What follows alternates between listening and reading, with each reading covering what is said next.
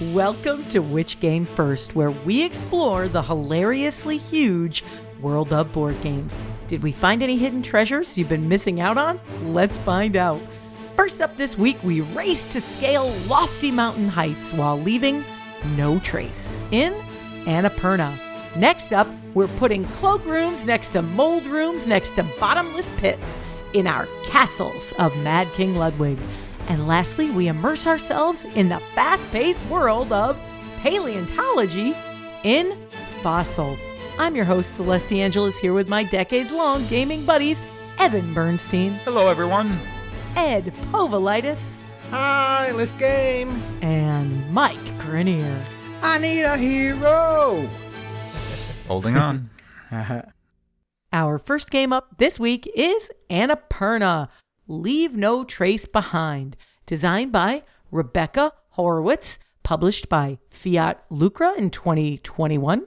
Number of players 1 to 4, ages 12 and up, playtime 30 to 60 minutes. Okay, Mike, what's in this box? The cover of the box shows a peaky purple mountain floating high amongst the clouds with four climbers' ropes dangling down to hmm, who knows where. Inside, we find 72 mountain cards, three peak tokens, a deck of flag cards for scoring, and four climber meeples with a sheet of stickers. And that's what's in the box. Well, before we tell you if this game reached its peak, Evan, scale the rules for us. Annapurna, you cooperate or compete with your fellow climbers to achieve balance on a treacherous, ever changing mountain. As you explore your mountainside made of cards, you will encounter rock slides, yetis, and, well, a lot of danger. You're going to start with a deck of 18 mountain cards, laying 15 of them face down in a pyramid mountain, and keeping the rest in your backpack. Each card has a yin or a yang value of 1 to 4 on it, as well as a special effect.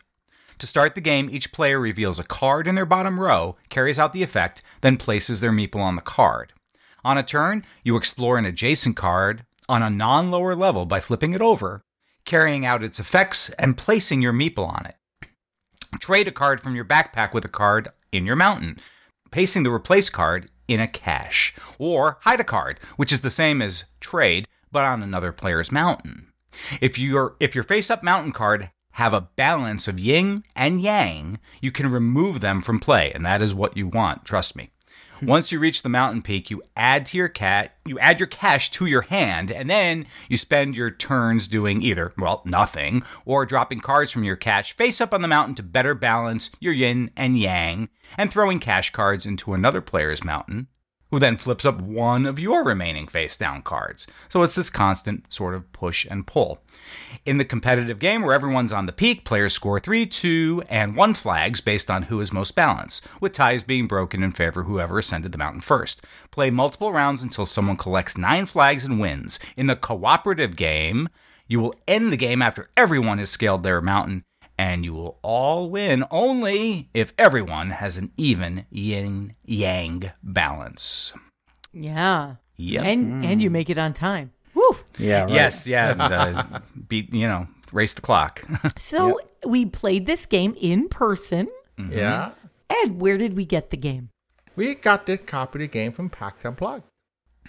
Uh huh. It was a review copy from PAX Unplugged. You guys get to meet the designer. We did. Yeah, uh, yeah, I did. Uh, Um, they were actually there while I'm pretty sure it was the designer when we were playing like a. Uh, they had a tournament for Annapurna going on there. Mm-hmm. Now, what do you guys think of the look of the game? Every card has a picture, right? yes, Yep. they do What'd have pictures. um, I, I, it was you know. I, oh, the the the uh, the font was easy to read. Yep. Uh, determining uh, the value of a card, whether it was a yin value one through four or yang value one through four, was easy to determine. Yes, the symbology was good. Mm-hmm. Um, it definitely looked like yin and yang. and it definitely was easy to understand. I liked the little came with four little meeples. I did like that. I actually like that you put the stickers on yourself. That's kind of cool. Yeah, there's like definitely some debate. activity. There's some debate out there whether it's good to put the stickers on yourself or not. These ones were kind of fun sticking them on the meeple though. Yeah, Yeah. The cards have a mix of different types of art. It's kind of like a sketch art, some of it's computer, you know, um, clip arty. Um, they were definitely distinct and clear images. I'll give it that. Any Yeah. other thoughts? Well, I, I, the images to me were distinct and clear, but didn't really have to be. Uh, you know, the images really didn't play into much of what the the game was offering. Um, I, I thought the components were kind of on the budget side, just for from the card stock perspective. Mhm. Uh, but you know, they were Fair. they were sufficient. They were fair, right? They weren't the worst quality I've seen. Like they weren't like they didn't have little punch out edges on the actual shuffleable cards or anything bad like that. right, right. You know, A- And the drawings Yeah, it wasn't like themselves were perforated. Yeah. yeah, Right. yeah, right. Yeah, the drawings themselves were okay. Um, Mm-hmm. You know, you got the gist of kind of what this card was telling you, sort of the like, don't poke the Yeti, and there's a right. Mm-hmm. sleeping Yeti sleeping on the ground in, in the snow. So it, it was okay. It- you know, nothing great, but nothing terrible either. Okay, and we also played the cooperative version. Now, I do want to talk about competitive in a little while, but let's talk about the cooperative version we played first. How, Ed, how do you think co op worked? Well, uh, it's pretty much you're on the clock. Everybody has to go up and learn their mountain and where they are on the balance scale, and you're trying to figure out how to get up somewhat efficiently, but also figuring out where their yin and their yang balance is. Mm-hmm. What did you guys think of the theme of yin and yang in this game? Did it make sense for mountain hmm. climbing? I mean, I've done some climbing, and a lot of the climbers that I know are definitely there's a spiritual aspect to climbing for a lot of people. You know that that Mm-hmm. Makes so like finding your balance. I mean, is important, I guess. So thematically, I thought it was a good idea.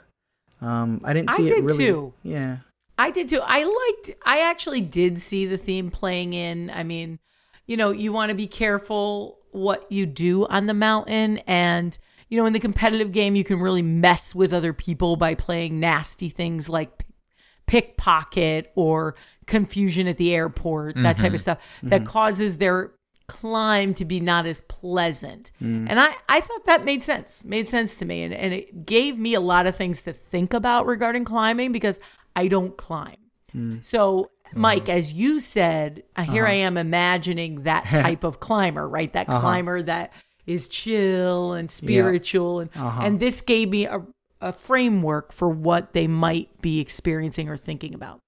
yeah. I mean, I thought that was nice. You know, I thought it was thematically a nice touch, but Like, I never gave thought to climbing at all, ever, Oh, or what yeah. climbers were like. So, yeah, you got to to get me, in the gave me a zone little, so you're not terrified. I think. Yeah, well, that's true. yeah. yeah. But it gave me a little, look down. it, it, it mm-hmm. put me in their world a little bit. Yeah, that's cool. I mean, I, I I definitely agree that some of the cards were like thematically on point there, but but as the gameplay was concerned, it has it interacted with the theme. It's kind of like weird to be on the third like ascent part of the mountain and then you have confusion at the airport happen to you, or you know what I mean? It's just kind of hmm. weird. Okay, wait. I'm going to give you a scenario where that makes sense, right? You Okay, ready? okay, all right, I'm ready. I'm ready. Honestly, you probably would have checked on the ground. But Yeah, let's say there was confusion at the airport. You thought you had your type of carabiner, but when you pulled out your carabiner, it was a Oh. different type or Oh. something like that. You that know, would so. be terrifying and bad. or Oh. you put on a different boots because you were you didn't have the right boots, but you put them on at the beginning of the day because the airport screwed you over. And finally, on the third level of the mountain, it caught up to you. You know, oh no, the boots really weren't as good as I'd Yeah, hoped. yeah you know? my lucky climbing shoes are Yeah. like there. yeah. All right, sure. Yeah, my chalk bag. I didn't need to pull it out yet until I get that high up, and I'm like, oh no, they're still at the airport. You know, whatever. I, I can see that. All right, all right. I'll I'll uh, I'll loosely give that one. I'll concede. I'll concede.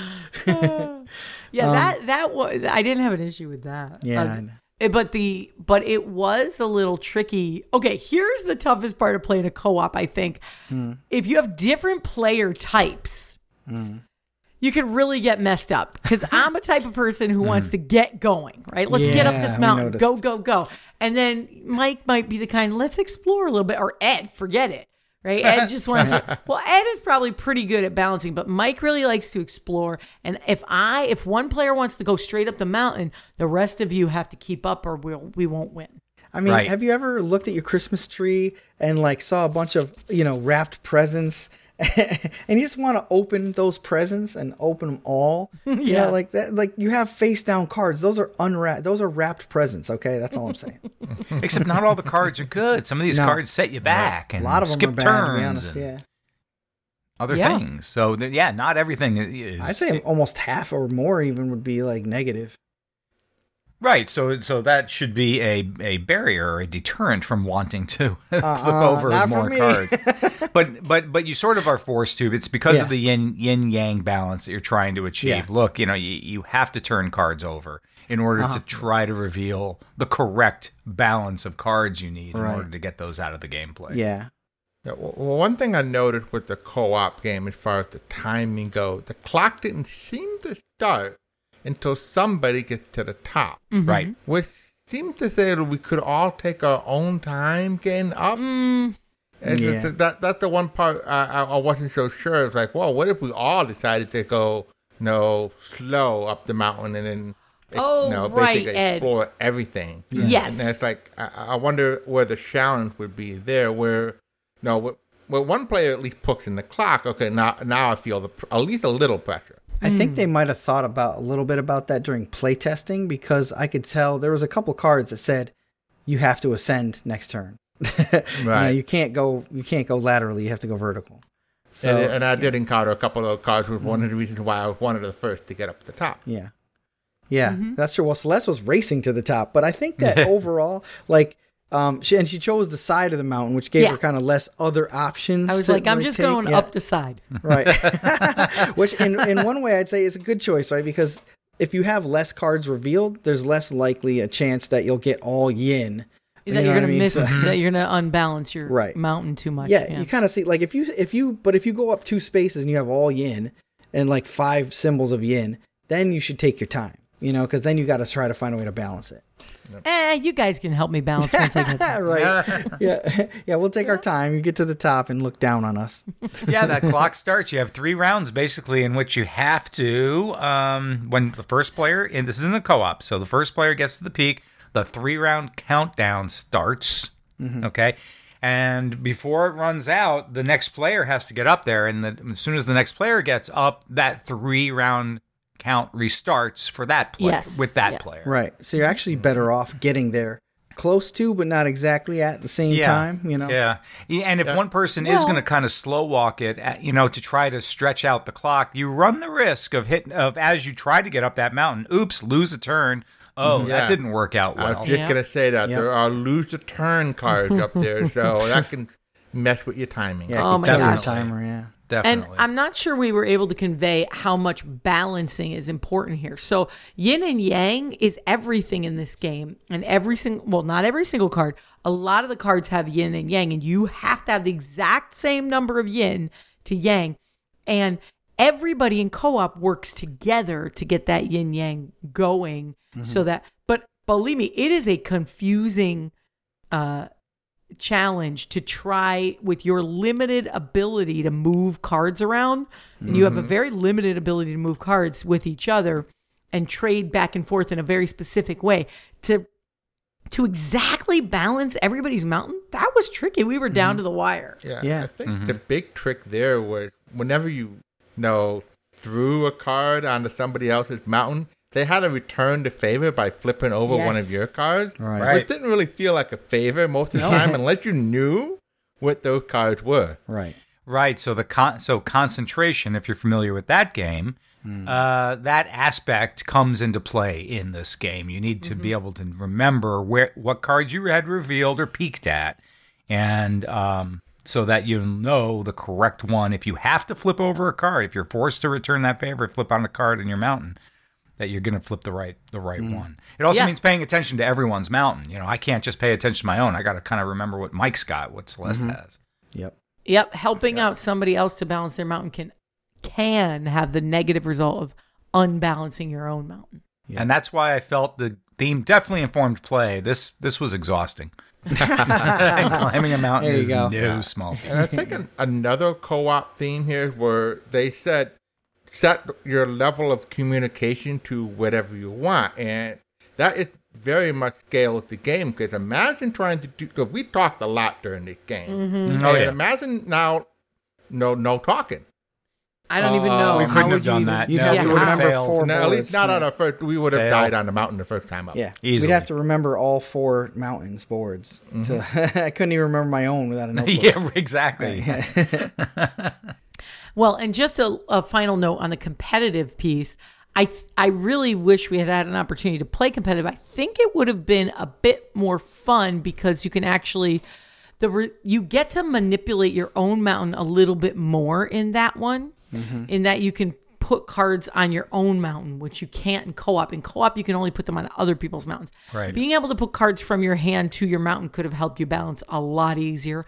Also, messing with other people by throwing cards without their permission onto their mountain could have really messed them up. Oh, grief. I think would have been fun. Grief. and, and that would truly bring, I think, the race aspect to it to a little bit mm-hmm. too. Now it's like, okay, who, whoever gets has to get up there first with the best balance. Mm-hmm. Because if getting up there first doesn't necessarily win if you're not the most balanced as well. right. Okay, explorers, it's time to dig up or bury. Annapurna, leave no trace. Mike. Well, uh, the premise of Zen mountain climbing sounded pretty interesting, um, but the components didn't really sell that theme to me. There was a puzzle to be solved there for sure, and in the co-op, but I and we didn't play the the at your throats version of this, so I can't say for sure. But for now, at least for the co-op version, I'd bury it. Evan. Annapurna, it's an abstract game with a rule set that requires concentration. Although the game is not the most intuitive, it does offer some interesting strategies to explore. Now, as we said, we played the co op version. I would like to play the competitive version to try it out. And the only way to do that is to, well, not bury it. So pick it up. Yeah. Ed. Um, I can understand the art style coming as a small indie game, but like Mikey, it didn't particularly draw me in.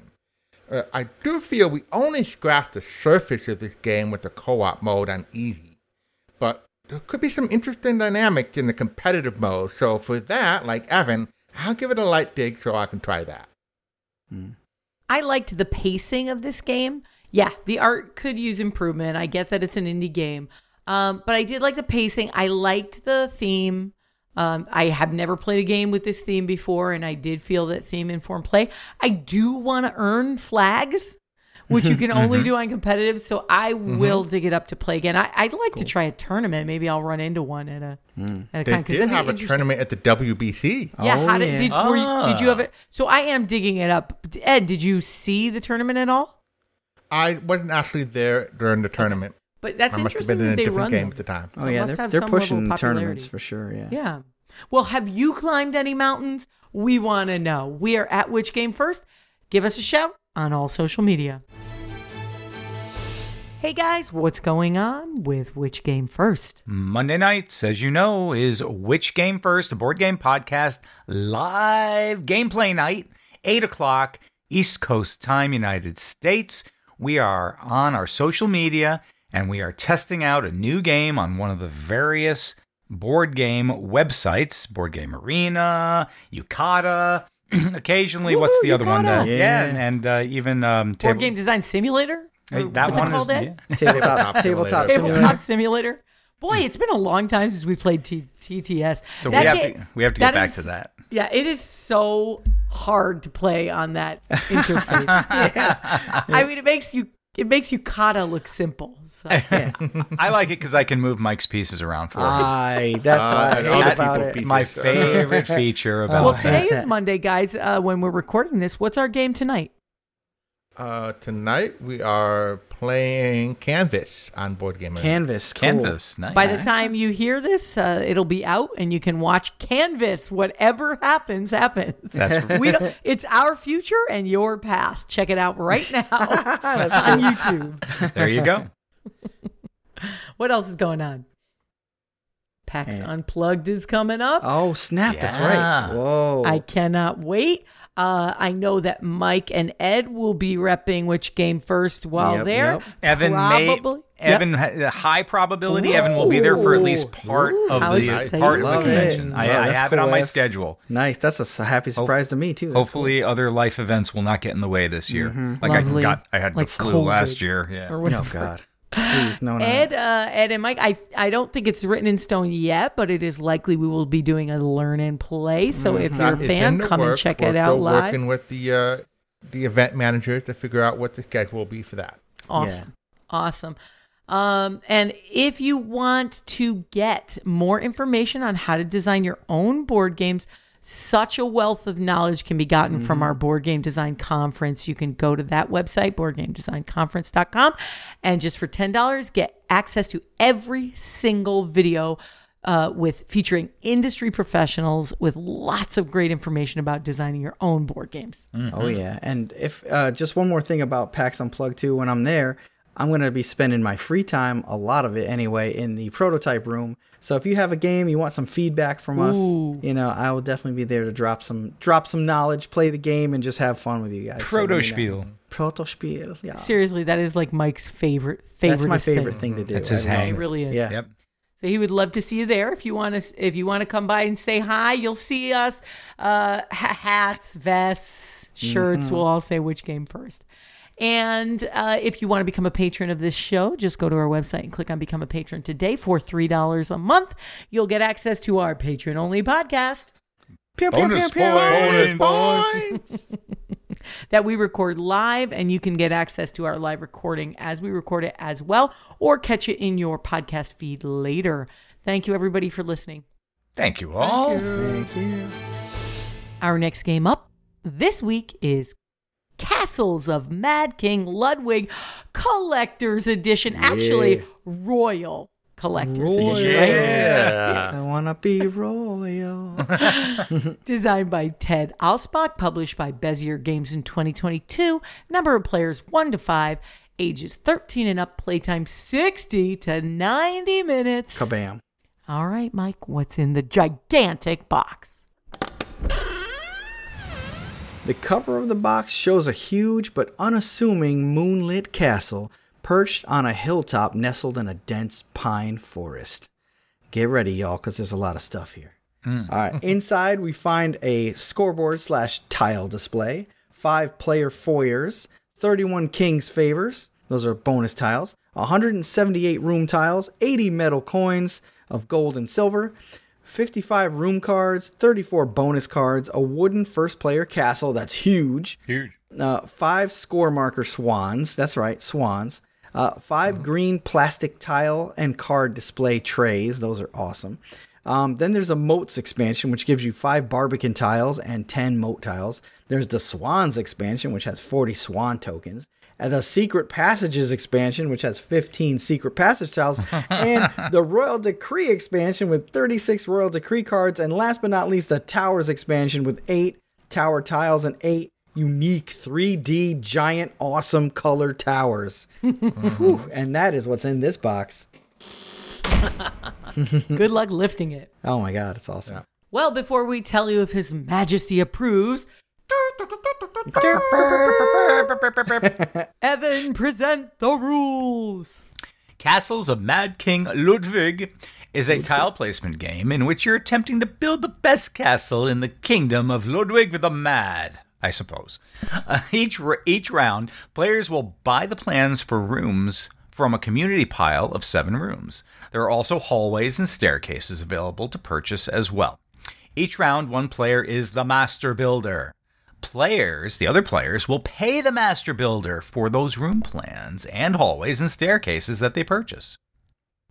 And the master builder itself will actually pay the bank if they have if they're going to build anything. Build your castle room by room and collect victory points and other bonuses for the rooms that you start to build and more points for rooms upon completion. Organize your plans carefully. Adding the best possible adjacent room will yield the best rewards. A room is considered complete when all of its passageways have been incorporated into the rest of the castle. Personal gold cards and king's favors will yield game ending victory points, and the player with the most of them ends up with a lifetime favor from a very mad king. Which I don't know. Is that a good thing or a bad thing? Oh yeah, could be Just, awesome. just keep building king. rooms. Just keep building rooms. We don't want to lose our head. exactly. He wants a cheese room. He gets a damn cheese room. Build me a beheading room. Uh, no. Wait, well, yeah. Uh, um, by the way, sir, Oh man. I'm sorry. I'm sorry, Your Majesty. The guillotine is back ordered. you know, hard to get these parts nowadays. Yeah, but we do have a cozy servants' quarters that we could put up right away. Right next to the mold room Oh, and the bottomless pit. oh yeah. Every no house is complete. How do you know a it's bottomless bottomless unless you've gone down there? Yeah, if- Ah. I, I never get any recon back from the bottomless pit. So Yeah. how do I know it's bottomless? That's right. Exactly. We just have to guess. Oh, boy. Yeah, well, Don't tell Mad King. Wanda. Send the I'll, I'll jester take your there. word for it. Yeah. Yes, Your Majesty. We verified. It is in fact bottomless. don't know there's liar. a bottom, Yeah, therefore right. bottomless because you don't know there's a bottom. That's you a can, can neither lose-lose. confirm nor deny Yeah, there's a lose-lose. a bottom in It present. lose lose. If you report back that there's a bottom somewhere, then you've ruined his you know chance of having a cool bottomless pit. And if you never come back, you're dead. And it's not King Ludwig the Sane. It's the Mad King, Mad, Mad King, King Ludwig. So you know, Yeah, no, exactly. That's why you're But all. it did make that's some we're very nice sweating. castles, I have to say. Mm-hmm. Well, Oh, yeah. okay, let's talk about that. Uh-huh. All right, first the look of the game. All right, oh, so we played this live. We played Ed's Royal Edition. oh, it was royal. It was quite royal. That weighed about 10, epic. 12, 15 pounds. That box. Heavy. Yeah, the pieces were extremely luxe. Everything was thick Mm-hmm. and luxurious and beautiful and colorful and metal and Uh-huh. you know all that good stuff. And Uh, it's all organized in these wonderful game trays. Yeah, the the box trays alone were just awesome. Even the the little towery like different heighted like uh, places to put the different shaped room tiles in was also really awesome looking too, and it fit right into the the board. The score tracker was kind of weaving its way through the, all that stuff to make it look like a pad. Okay, Yeah. okay, the score. All right, since you since you brought it up, Uh huh. Uh huh. the score tracker was equal parts clever, Uh-huh. very clever, beautiful, Mm-hmm. and hard as hell to use. It was a little tough to use. I totally Because you're kinda- super tricky. Yeah, it snakes in and out of the rest of the game board. So you know your your swan, which is your marker for your score, can is like hidden, not always in your view. You're right, So like, where am I and what number? And I have to reach and kind of look around. So yeah. That was an artist choice, not a clarity choice for sure. Oh, definitely. Yes. Yeah, it's very mm-hmm. artistic, and it kind of neat seeing a little swan women around the board. really cool. Really, I mean, if you have to have a windy scoreboard, it was a mm-hmm. very cool idea. Yeah. It was. It felt like a flow. All that good stuff. Um, And the it- swans were adorable. But It had every number on there too. At least it wasn't Oh, just every fore- fifth number. foreshadowing, foreshadowing uh-huh, for the yeah, last little- game. We'll have to Yeah, save it, Mike. We'll save talk about it. that later. But I'm just saying, it's good to have every single number on a, a windy track like that. Here, for sure, for sure. yeah. Um, so yes, the the score was very unique, and the cards were really interesting. Now Mm. let's talk about gameplay. Mm-hmm. I mean, you know, we've established this is a great looking game. Right. Um, okay, so can we first talk about the iconography?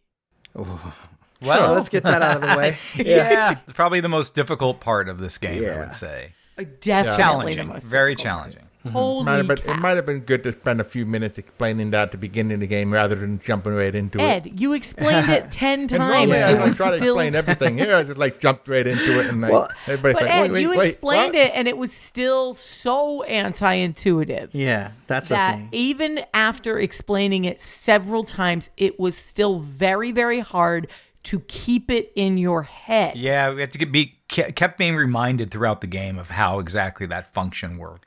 Yeah, because of Each the use function. of color. Yeah, the use of color was weird, right? Because like Not just color, the use of redundant symbology. Not Yeah. redundant, duplicate. Duplicate symbology, meaning symbols that meant different things depending on where they were located. Yes, Same exactly. symbol, same symbol, different location means something different. Yep. That's a problem for a particular uh, I, for having a token. Yep. Well, to go into it a bit further, each room had a small symbol in the lower left corner that indicated the type of the room. Also, for flavor, there was a general color that's associated with each room type, and that color is, is very present in each of the art of the room, if once you understood that. But prominently in the middle of the um, tiles is the bonuses that this room will give, which doesn't necessarily ma- represent what this room currently is. So you might see like, oh, it has a a, a nice uh, big tree in the middle. So this is a tree. or no, this is actually a living room. Yeah. It gets bonuses for being next to trees. Yeah. Right. Right. It's the adjacency that counts. in- So imagine this, okay, people? Imagine this. The room is not a tree room, but it has a giant tree on it. Yeah, right, right. yes. But it is, in fact, a cup room, right? Which has a tiny cup in the lower left corner. right, a food room. So the Right. thing that it isn't is actually larger than the thing that it is. Yeah. So yes. that was not super easy to ca- Right. wrap your head around. Right. So, so Yeah. in that regard, no. Well, the Um, adjacency picture too, like if the room had bricks in it, there was a brick wall between the number of Mm-hmm. value and the thing that you get points for having adjacent to it. But like in a, in a stone room, it looked totally different. It looked like two pieces of stone with a walkway between it, but it meant the same thing as the brick one in the other room. Yes. Well, all the the solid the, the red brick one meant that if it's adjacent in any way, with the one with the little dark no passageway in Adjacent the to a wall means doorway. it's connected to by a passageway Right. like a Right. door. Yeah, there was a difference between adjacency with a doorway that matched and adjacency without a Other side of the wall, basically. Yeah, other side And then of if the wall. there's no wall in there, that means if any, anywhere in the castle. So you can see that there is a lot of very minute differences and minutia here on every single tile. I mean, Yeah. Mm-hmm. just as an idea, there is no less than on one tile, no less than one, two, three, four, five, six, seven, eight little icons, all trying to nine. Sorry, nine icons trying to identify nine different things mm-hmm. that that that is going on with, about, or next to this particular tile. Yeah. So Yeah, yeah. that's the trickiest part. And we didn't even play the most complex version of the game. Oh, it yeah, gets we more didn't play the complex than that. expansions. I Yeah. did not include all the expansions in this playthrough, which of course confused some people because you'll see little swans in some quarters. Yeah, Well, what's what does that mean? mean? Nothing. Nothing.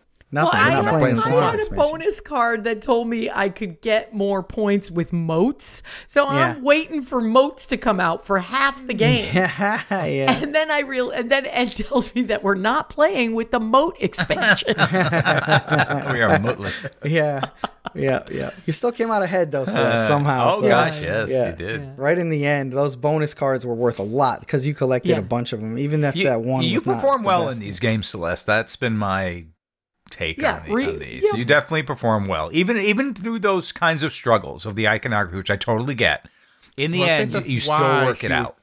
Working to understand them because you wanted to know where the bonus points were coming from. Yeah, of course. Ex- Yeah. yeah. No, uh, absolutely. So let, let's say we we go we get past the iconography. So we've moved past the iconography. We're finally finally halfway through the game. Really kind of it's starting to gel because it will. It will yeah, eventually. it does gel eventually. if you're gonna if you're gonna commit to the game. Um, it will gel and, you, and let's talk about actually building these rooms. So, yeah. so um, what did you guys think of the the mechanics of the game? Well, I think the big one is the master builder. He gets to set the prices for everything each turn. I'm like, what? Yeah, all that is the so much power, tiles, but he yeah. gets to pick last. Yeah, And who's the master builder, Ed? Well, one person, the master builder, and it rotates every Mm-hmm. round. He's going to be basically the last player that round. Yeah, so you have to be smart about how you set it up because you want people to spend the maximum amount of money for the tiles they're getting because you get the money. So if you set up stuff where everything is cheap, well, you're not going to get much money for it. Right, right, right. But if you right. price things too expensive, you might not get anything because they go, oh, I'm not going to spend 10 grand for Yeah. that. Nah, it's not really that worth it. and you have to figure out a way to price what you want s- high Oh, enough so yeah. nobody else wants it, but low Right. enough so that it doesn't kill you to buy it. Right. But the master builder selects last. Right. So, you got to make sure that, that it's a tricky balance to get it right. It in the is. right spot. That was fun though. That wasn't complicated or hard or anything. That was fun because Yeah. it's only like five pieces, so you only have to Seven. set seven. Okay, so you set the price for seven items, and Yeah, then and it's fun and it's and and they have a nice organized spot to put them in and then and the prices are already written on the board so you just have to place the pieces under a price. Mm-hmm. So that mm-hmm. that was fun and simple, I thought. Yep. Yeah, and the longer the piece sits out there and not bought, every turn it acquires like one thousand like money on it. So you know it could be it could give back three thousand to the person who buys it, and if it's on the one thousand spot, you're gonna earn two thousand bucks Sure. and keep the property. Yeah. So, and, um, and just to be clear, we're talking in thousand because that is the lowest quantity. Very Yu-Gi-Oh like here. It's like, Yeah. oh yeah, everything's in thousands. everything's ten thousands. Yeah. Yeah. So right. I mean, for me, I, I saw that there was stuff that had value and whatever when it matched up with each other. I just wanted to build a scary vampire castle. so I, my first my first thing I built was a staircase down into the basement, and my first like four or five rooms were connected to the basement room, and they were stuff like you know the knight armor room or you know the uh, the the crypt was down there. You know, I was and but Ed actually had a bonus card in his hand that he was trying to collect basement cards because they actually gave him two extra points for each one that he played at the end of the game. So I kept swiping his basement cards just because I wanted my I'm like castle to be Mikey. I did It's like, too, I- yeah. what do you have a bonus card for that? Because I have that bonus You have card. that what are you doing on the basement? No, I just wanted to. I just wanted a scary Because they were vampire cool, I castle. get Not taking my basement. And then Yeah. of course you took the Nec- Necropolis. 'Cause it's like, Necropolis. okay. Yeah, my upstairs room, my biggest upstairs room, Necropolis. Yeah, I mean, it's like, okay. Mikey going on theme here. Yeah, they have some funny rooms. The cheese room, the mold room, like, The So bottomless that's pit. bottomless Yeah. pit, obviously, which is Yeah. a dead end, which is cool because it closes a room off, and uh, well, it you know it helps to close off a room and a hallway, so you can go a separate direction after that.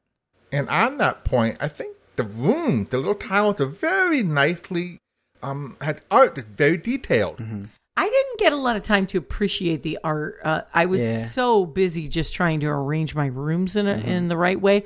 In looking at the pictures later, like pictures online of the game, Mm-hmm. you're like, wow, they put a lot of work into these tiny yeah. little Yeah. Very colorful. Yeah, there's so much detail in this game, and you don't know where to look. I mean, it's really nice. Mm-hmm. Yeah, I but yes, there's so much symbology on the Mm-hmm. on the each piece eh, that's actually covering the really nice art. I had zero time for the art. Just just while I was trying to figure out the Right. iconography and where to place the door entrances and stuff. Yeah. And I am really glad, guys, that I did not go down into that basement. It was cutthroat down there. I know. Oh yeah, everyone was in the basement. Three of us, Not the four me. of us. I just liked Yeah. it. sorry, sorry, Pove. oh man. I, I let okay. Let's talk a little bit. Um, okay, so we talked about the score, the scoreboard, which was okay. Um, what did you guys think of? We talked a little bit about those bonus cards, but I really thought that the custom VP cards, those bonus, those cards for your bonuses, basically that was where all the points were. So A good chunk of points tip down to there for everybody: sure. pay attention to those Yeah. from the beginning. Yeah, I ignored one of them because the the uh, utility type rooms was one of the cards I had. I didn't get a single one because they just didn't fit in with my theme. and you can actually get more of those cards as you go That's along. key. Yeah, Yeah, I probably should have done that. I I, I, I strayed away from those rooms because it's like, eh, you know, well, what if I start picking cards that aren't going to be of good use to me? It felt like it was a gamble. Mm, But the payoff actually, I think, was probably higher than I realized. yeah. And let's talk really quick. Oh, I'm sorry, Ed. Did you have one thing to say? Oh, nothing other than the the different types of room also had different numbers of exits. And Yes. that was important For sure. because you get a bonus For for closing completing room. a room. Completing the rooms. That's, what I right. was, that's what I want to talk about. Those room completion bonuses. Yeah. From- So I- they some of them were awesome and some of them stunk. So it was like so so it was it was wild how different it was to uh, the room closing value. Yeah. I think that some of those rooms though, closing them, the the maybe the value of what you got for closing them wasn't as high, but I think sometimes they played into a you know, a a scoring theme that you're trying to get and sometimes it was just an easy room to close so you weren't getting a huge bonus for closing it. Well, no, mm. I didn't see any difference in the type of room closing because there's plenty of food rooms that have like seven entrances and plenty that have one, right? Yeah, but the So- food rooms are an extra turn if you close. I know. That's what I'm saying. closing the food rooms was insanely valuable, while as closing a sleeping room was almost useless. Yeah, the sleeping rooms have two entrances, right? So you just need Not to close always. one end off. A lot of them did, uh, but also you it's to some people too. It might be of of good value to look at the whole stack of tiles in a certain stack and rearrange them because it get you'll definitely get the other things you're trying to get into play to the top and have a chance to buy them. So it I, wasn't I terrible. imagine that that particular bonus gets more important the better you know the game because you start looking for a specific tile. Yeah. Mm-hmm. You know the tile exists or hope it exists and you want it now. Yeah, right. Yep. Yeah, because getting a, a card, uh, getting a bonus tile, like getting a tile on the board that says every time you play this kind of tile, you get two points, one point, whatever. Getting those out early makes a big difference because then you mm-hmm. can trigger them three, four times, you know, instead. So it does have value. It's just kind of one of those invisible values, you know. You have to have a mm-hmm. plan behind using that. Yep. Okay, explorers, it's time to dig up or bury Castles of Mad King Ludwig. Collector's edition, well, Royal Collector's Edition. Royal Collector's Edition. Evan? Castles of Mad King Ludwig. It uh, looked great. It played well, even better than that other Mad King Ludwig game that we played and reviewed. This game has great replayability, and it's fun to see your creation as you build it. Perhaps the only drawback was the downtime between turns, but other than that, it was fun and challenging. So dig it up. Ed? It combines a form of drafting with money management and a spatial puzzle to work out. the production is perhaps maybe a, a little excessive, but it's a royal game, and I love how it looks on my table. So I'll dig this up to move one pawn again. Mike? The game allowed me to have fun, kind of doing a little role play in my own head, creating a narrative that would force somebody to go through the mold room to get to their sleeping chambers. uh, the scoring was a little clunky, like with the symbology and how you scored it, but um, the high quality components and a really fun gameplay really sold me on this one. So dig it up. Okay. So, So Uh oh.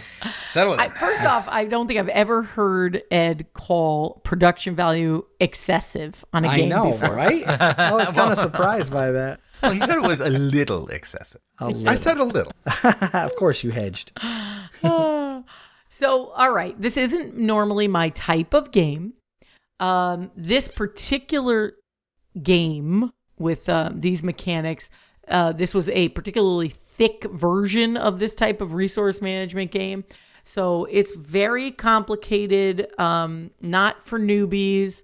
Uh, if I was gonna play a very thick game like this, and this is your style, this you cannot beat this game. You can't. It's an excellent version of this type of game. So if, for those people that like it, I am definitely digging it up. Nice. Yeah, it it it is a nice and fun game. Um, but again, I warn those of you Okay, That are- warning. caveat, Dig it that are, that are not Caveat. into this this level of resource management. Um, but yeah, it's a dig up for its kind. Okay, have you been to King Ludwig's castle or any other castle? hope not. We want to know. we are at Which Game First on all social media. Okay, guys, our last game up this week is Fossil, designed by Klaus Palesch, uh, published by Rio Grande Games in 1998. Ooh, fossil indeed. Yeah, number of players two to six, ages 10 and up, playtime 20 to 40 minutes. All right, Ma, uh, Mike, what's in this old box? The cover of the box is a depiction of an ancient ammonite fossil busted into nine equal sized parts on a stark black Bust. backdrop. Busted. Um, inside, we discover 81 fossil tiles, 8 player tiles, a board, and 4 player score cubes. And anything else in there? That's and there's two selection stones too, which are very important. And two And- rule books. And so and 17 rule book. No, I'm just kidding. and that's what's in the box. Well, before we tell you how well this game survived all the years, Evan, uncover the rules for us. Fossil is a set collection card game where players are competing paleontologists trying to make as complete a set as possible of several fossils. The board the board is a 9 by 9 grid laid out with a random bunch of fossil pieces. Players take turns moving one of two stones across the board to a location where they want to pick up a, a fossil piece. Each fossil consists of nine pieces, and as soon as the ninth piece of a fossil is collected, it is scored. You score the number of tiles you collected of that fossil times the point value of the tiles. If you have no pieces of that fossil once it's completed, then negative points will ensue. Play continues, and, continues until there are no more legal moves, and the paleontologist with the most points is the winner, whose name is then forever set in stone. Haha, nice, Ah, nice, nice. nice. There you go. Okay, uh, yet another game that we played in person. yep. Yeah, we did. Uh, we got to touch these Lux, super Lux components. Oh my gosh, yes. Actually, Mike, you did the punching. I did. This I game did, I was did. so fresh; it was it wasn't even punched. So, I mean, So- it was unpunched. Yeah, Under, that's true. understand this is a 1998 game, okay, Mm-hmm. that I that I picked up you used in a sense, but it was brand new. Yeah. So somebody bought it, never played it, and sold it. So Mm-hmm. They- yeah, they went, So we had we, meh." we had to punch. Mike punched all the components, and uh, you can see our video about that on uh, uh, Oh, yeah, Instagram. that's true. We did do a little video of that. Yeah. Punching's always fun. It was kind of a weird punch, to be honest. I know we're joking about talking about the punch quality and all that, but like, you know, usually when you have punches, there's like each punch out has its own individual space and you push on and frame. This one here, all nine punches for each of the fossils were just like a crisscross cut. So like you touch the middle one and the whole like middle just collapses. in, Everything like, fell out at once. fell once. out, and then you have to pick them up and twist them apart a little bit because they're perforated punches. So Ed, every, Ed hates that. Yeah. so all so basically components that were comparable to Mad King Ludwig's Royal yeah, Edition. almost. Oh yes, yeah, Oh, almost yeah. better. The even. comparisons here are enormous. so no, in case you missed the sarcasm, these are just flat cardboard pieces. They're pretty thin, but I wouldn't call them flimsy. Um, no, They were You know, Yeah, just short of that. Yep. and you placed them on the board loose, Hmm. so Okay. they wiggled all over the place. it was a Ooh, nine by nine board, and you had to place them all these squares pretty close to each other. So it wasn't easy to like place them and then pick them up and not move everything around. and turn off your ceiling fan because you know it's you're gonna have these things move in an Yeah. instant all over the place. Yeah. Yep, and lock the cat out of the room. Quite that light, Yep. but yeah, Yeah. it's close to that. Yeah, I, I would say yeah, right. Just just shy of that. Just shy of that. They weren't the worst thicknesses. I'll I'll give them that. Yeah, and and yeah, not cat friendly, not Nope. not even Celeste friendly. No, we saw Not- that. Oh, not even uh, us, the rest of us friendly. I think we Yeah. all wound up reaching Bump- for bumping something and kind of bumping a bunch of stuff we didn't mean to bump. Yeah. Yeah. Yep. All right, and Mike wants to talk about how much he loved the scoreboard. Oh my Oh, god, yeah, guys! Mike. I gotta tell you, serpentine scoreboards are absolutely the best, especially when you're moving the score up and down. You're spending down and then moving Mm-hmm. up and then lapping over to over a hundred, and then oh my god, it was killing me. I hate serpentine so much. I think every Uh, I- I, prefer it over just to keep on, because otherwise you have to go to the ground and move all the way to the top and keep going down. Way better. I I no, think that that's worse. At least you're moving in the same direction every time the score changes. Like, oh, if I'm this part of the serpentine and my score goes down, I got to move this direction. Oh, but if it goes up and I'm in the other one, I'm going in the same direction as I went when I went down. No, mm-hmm. and they No. didn't have every number on there. It was every fifth yeah, number. every fifth number, right? Couldn't I mean That what was hap- horrible. What happened? They get charged per number? I mean, what? I don't couldn't know, they, man. Couldn't they print? Yeah, the oh, print's the same whether you put hundred numbers on there or you know Oh my twenty numbers on there. And, it and was the, so hard. I think every time we somebody score changed, we had to we misordered the score. Every single time Yeah. we went the wrong direction. Oh, you gained five points. Oh, I'm sorry, you lost five points because you're on the other side of the Is that up or down? Wait, Yeah. which direction am I Yeah, going? maybe it wasn't the best idea to make you the scorekeeper. No, no, Ed, that's where you're wrong. We wouldn't So- be having this wonderful conversation right now Yeah. if Well, Mike wasn't. also, we can't all be Ed. I mean, if I it requires Ed Yeah. to keep the score properly, then there's something wrong with the Yeah. score. well, or how do you know I wasn't messing it up on purpose just so I don't have to be the scorekeeper next time? I mean, what should have happened is each player had should have had their own little game uh, track to keep track Yeah. of their own score. That probably would have been better. Yeah. Instead, that in, instead of making it all part of the same board, in which you know, again, you push one little thing and the whole board gets messed up, and that mm-hmm. goes double for these scoring Yeah. cubes. I mean, they're basically Euro cubes. Mm-hmm. That you mm-hmm. go to move one of those things, you wind up pushing Celeste. Where was she? Was she on fifty-five or eighty-five? I don't remember. It's right next to each other. Yeah, because the score is that swingy, right? oh, there's that too. yeah. Oh, yeah. Oh, but yeah. Enough of that. Enough All of right. that. Do we know why it's Game of the Year? Who gave that award? Ed, do you know? it was the Games Magazine Game of the Year award Was in it? 1999. Did- is Rio Grande Games in charge of Games Magazine? uh, I don't know. I'm just I don't asking think so. Fair questions. That- question. Yeah. Beer's uh, checking. Okay. I It mean, does- y- guys, in 1998, the games were not that good. This might have been okay. I mean, there are some classics, but Oh. yeah, there wasn't the amount of games to compare it to. Maybe at that point.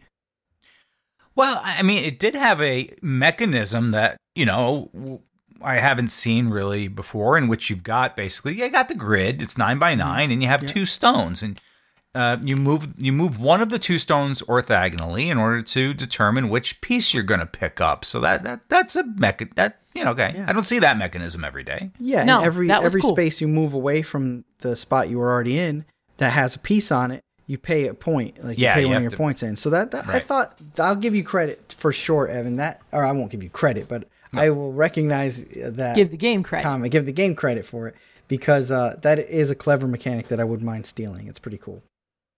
Yeah, it, it gave you choices, more choices than one Mhm. piece, you know? So I guess it's a little Ludo y in that respect, right? So because you get multiple pieces to move, but only a limited space to move them in. Right. So, yeah. But it's not know. random. You're making choices there, which is even better than Ludo. Yeah. and there's a cost there were- associated with every move, right? So yeah, you can zip across Yeah, the board. Nine I- spaces is going to cost you nine points. Yep. Yeah, Ed, Yeah, what did that you one think of thing was interesting where it's like, okay, you can go farther, but it'll cost you victory points. Yeah. That was interesting. Yep. That was interesting. Uh, and it was painful to try and decide what to do. But honestly, I found that spending did get you stuff. Oh, So absolutely. Yeah. I wouldn't be shy about spending four points to get to something that's going to give you later on Oh yeah. 24 points. Because know, there's a multiplier there. points, Yeah. yeah. right. It's a multiplier. So if you have three symbols on a card, you know it's going to be multiplied by two more points than the normal like piece of one would be. So Yeah, adds and up that fast. mul- yeah, that multiplier makes for a heck of a swingy game, right, Evan? Yeah. Oh my gosh. Uh, yeah, because uh, and, how, and, and don't forget the negative point for not being Oh, a member man. of the, the fossil scoring. Yeah, it's not only negative; it's a swing of Yeah. negative points. Go ahead, so, Evan. Tell so us get about the this swing. nine ti- right you need nine there are nine tiles that complete the fossil Mm-hmm. in one of one of those fossils is a thir- is worth 13 points there's 13 points among those nine tiles if you're the player celeste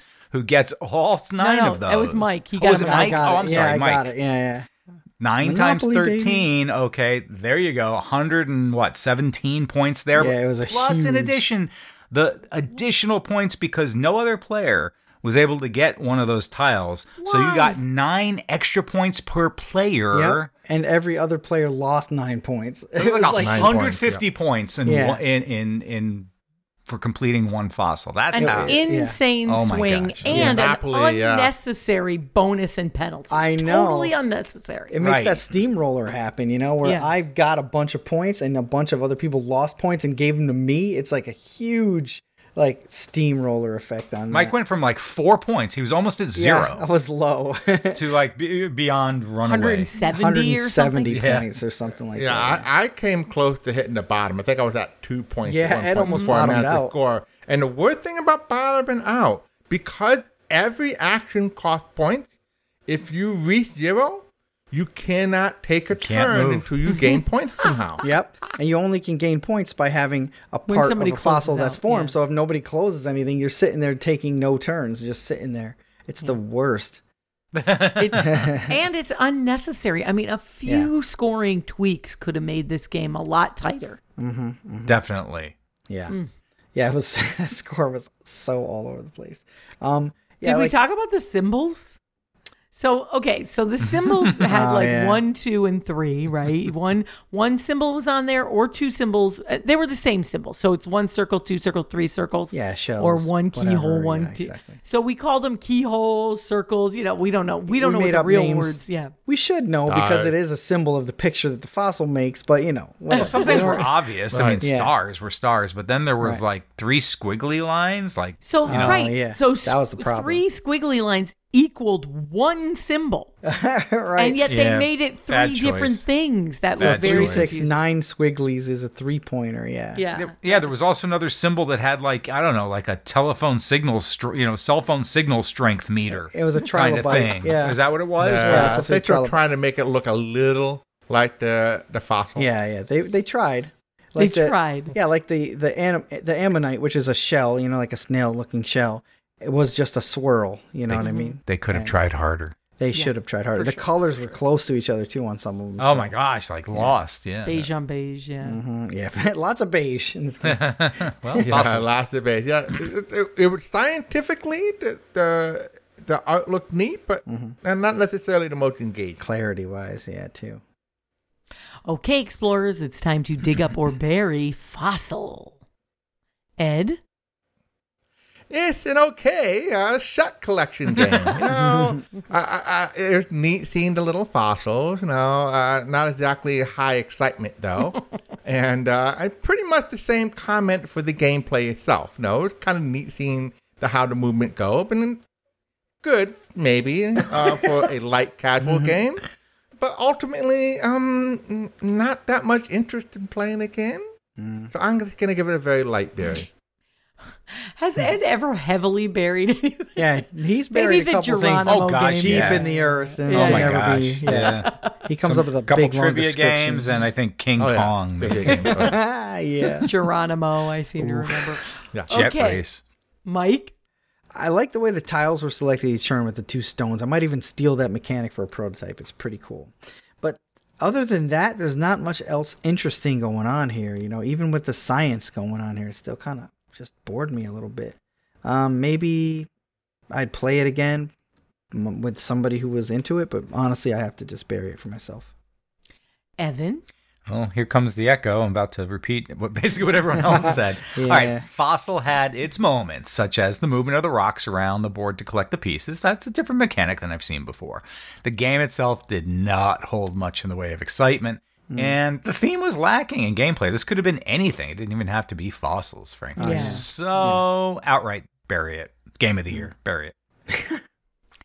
I fear that if we had gone two weeks between playing this game and recording this episode, I would have forgotten the game. Ooh, It- good, it good is- point. Yeah. Yeah, it's not memorable at all. Um, it doesn't. There is no theme informing play here. May, maybe just the tiniest bit where you're actually putting fossil pieces together. I guess. um, sure. But yeah, but it, We didn't like, even do that. Yeah, yeah. yeah. I mean, stacked you're them up. right. Yeah, we did. Mike, you're totally right. We didn't You're build to- the okay, yeah, no, never mind. Bury it. I was trying. I was trying to.